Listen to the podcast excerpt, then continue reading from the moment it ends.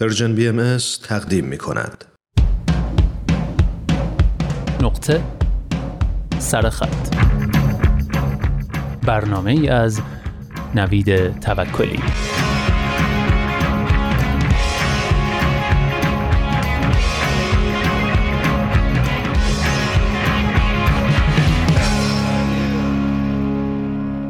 چند وقت پیش با دوست neuroscientist م حرف می زدیم می گفت اصولا وقتی داری کلمات عاشقانه به زبون میاری در واقع داری از نوروساینس استفاده می‌کنی. وقتی میگی آرام جانم یعنی داری میگی اکسیتوسینم. اینکه بگی حالمو خوب می‌کنی یعنی گفتی تو سروتونین منی و با گفتن دلتنگتم داری مخلوطی از همه اینا با دوپامین.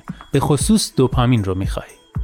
خلاصه اینکه همه چیه ما بازی هورمونامونه. کلا گیر افتادیم تو دام یه مش هورمون. دام آدرنالین دوپامین اکسیتوسین سروتونین استروژن پروژسترون تستوسترون و سایرین. و واقعا اگه این هورمونا رو از موجودیت ما حذف می‌کردن ما و جهان و تاریخ و جنگ ها و پیروزی ها و روابط و هر چیزی که توی دنیامون در جریانه و تأثیرهایی در بعد شخصی یا جهانی می‌گذاره به چه شکلی در می اومد؟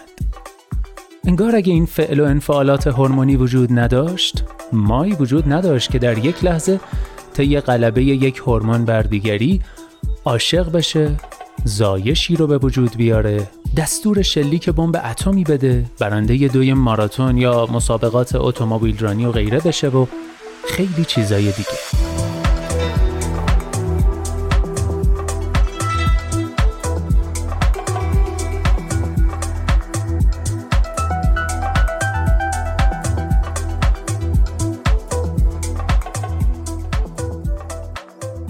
بله نقطه سرخط امروز رو با این یادداشت کوتاه از ساناز امام شروع کردیم که به نظرم به نکته جالبی اشاره می‌کنه. اما این فعل و انفعالات هورمونی فقط تو عاشق شدن ما موثر نیستن. تقریبا افسار تمام حالات و روحیات ما دست همین هورموناست و خب گاهی وقتی تعادلشون به هم می‌خوره اختلالاتی ایجاد می‌کنه که یکی از شایعتریناش افسردگیه. در همین راستا سروش روحبخش یادداشتی نوشته با عنوان تاریکترین زندان. و تو این یادداشت تجربه شخصی خودش رو از درگیریش با افسردگی شرح داده. اگر شما هم خدایی نکرده نشانه های افسردگی رو در خودتون می‌بینید یا مدتی باهاش دست و پنجه نرم می‌کنید یا کسی رو می‌شناسید که به افسردگی مبتلاست شاید شنیدن این تجربیات و این یادداشت بتونه کمکتون کنه. یادداشتی که با این جمله همدلانه آغاز میشه. تقدیم به همه شما که روزهای سختی را میگذرانید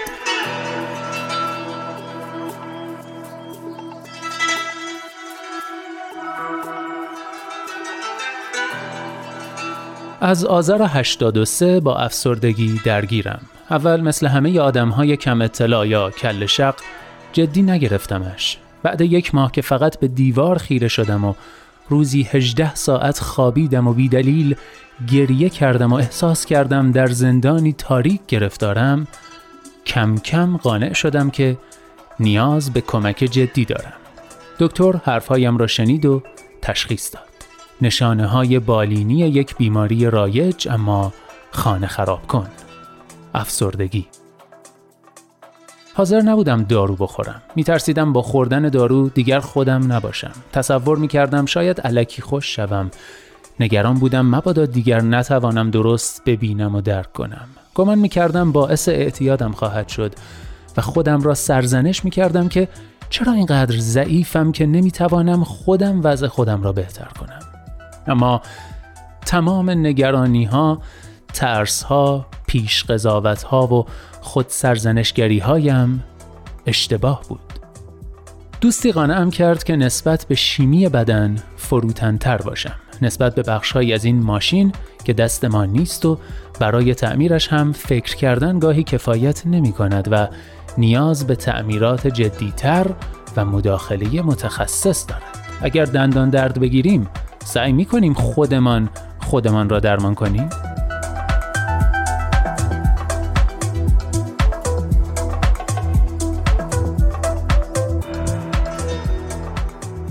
الان 16 سال گذشته. من درباره افسردگی بیشتر می‌دانم. می‌دانم که حال روزم چقدر وابسته به همین فرمول شیمیایی ساده است. سروتونین. می‌دانم که یک اختلال شیمیایی کوچک می‌تواند شما را وادار به مداخله شیمیایی کند. می‌دانم خوردن داروی ضد افسردگی شرماور نیست همانطور که خوردن داروی فشار خون و چربی. می‌دانم که در نگاه شخص افسرده همه چیز به انتها رسیده و شخص افسرده این احساس را قاطع، دائمی و واقعی تصور می کند. الان می‌دانم که بهترین کمک اطرافیان این است که اگر تشخیص متخصص مداخله دارویی بود عزیز افسردتان را به خوردن دارو قانع کنید. برای اغلب داروها چند هفته ای طول می کشد تا تأثیر کند اما بالاخره تأثیر می کنند. گاهی یکی بهتر از دیگری. می‌دانم که یک روز صبح عزیز افسرده از خواب بیدار می شود و انگار از کابوس بیدار شده. حالش خوب است.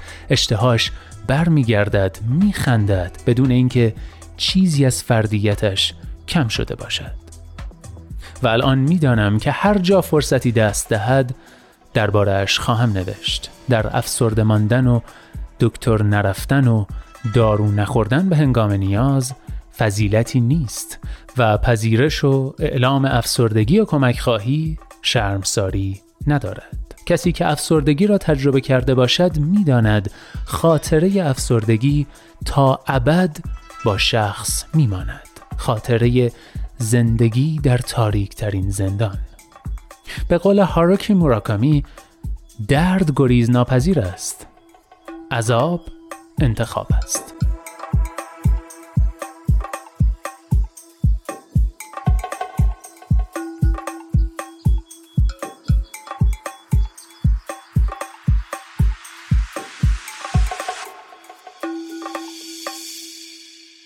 بله تجربه شخصی سروش روح بخش رو شنیدید از تقابلش با افسردگی.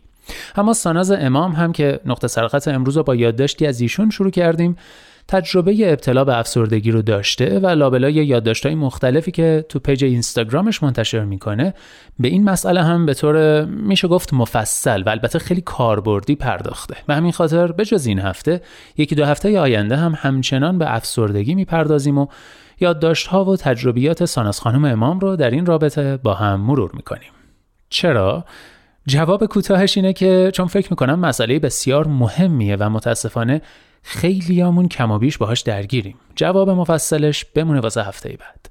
فقط در پایان اینو اضافه کنم که امیدوارم هیچ وقت ابر سیاه افسردگی روی سرتون سایه نندازه اما اگه خدایی نکرده درگیرش شدید یا درگیرش هستید از صمیم قلب امیدوارم که نقطه سرخط این دو سه هفته بتونه در مسیر بهبودی کمک حالتون باشه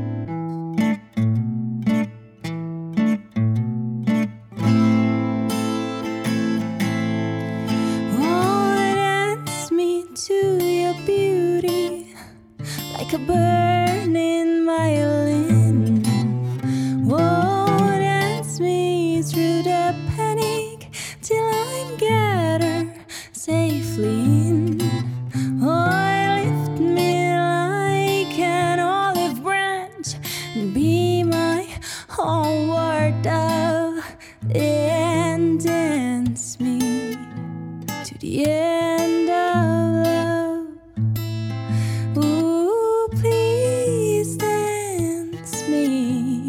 the end of love.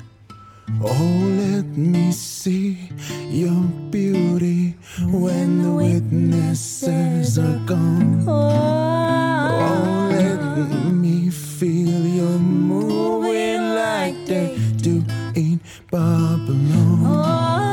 Oh, show.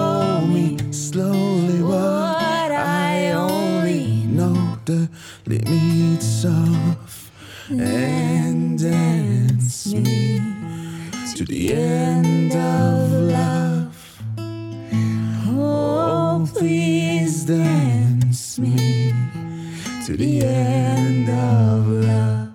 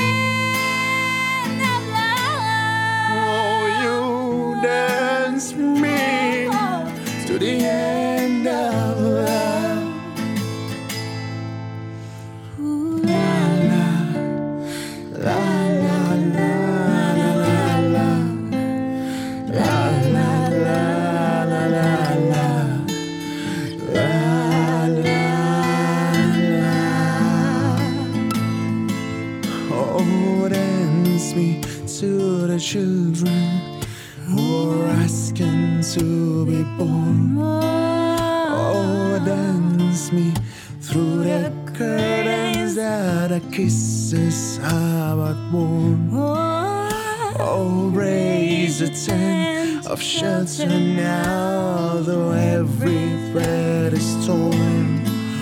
And dance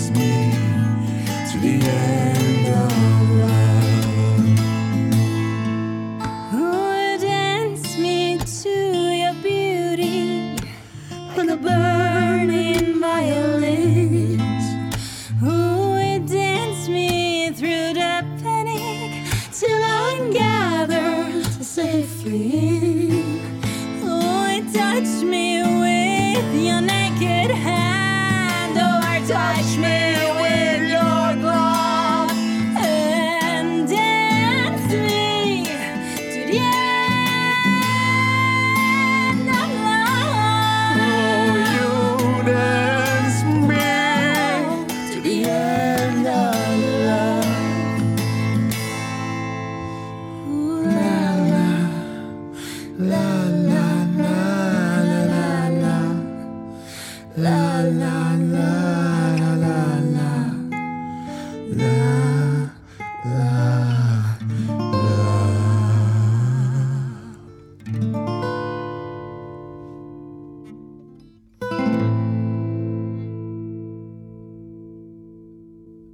بله Dance Me to the End of Love. این عنوان آهنگ جاودانه ای از لئونارد کوهن فقید که کاورش رو با اجرای درخشان دو تا هنرمند درجه یک یعنی نیکی پارسا امیری و نیما رفیع شنیدید.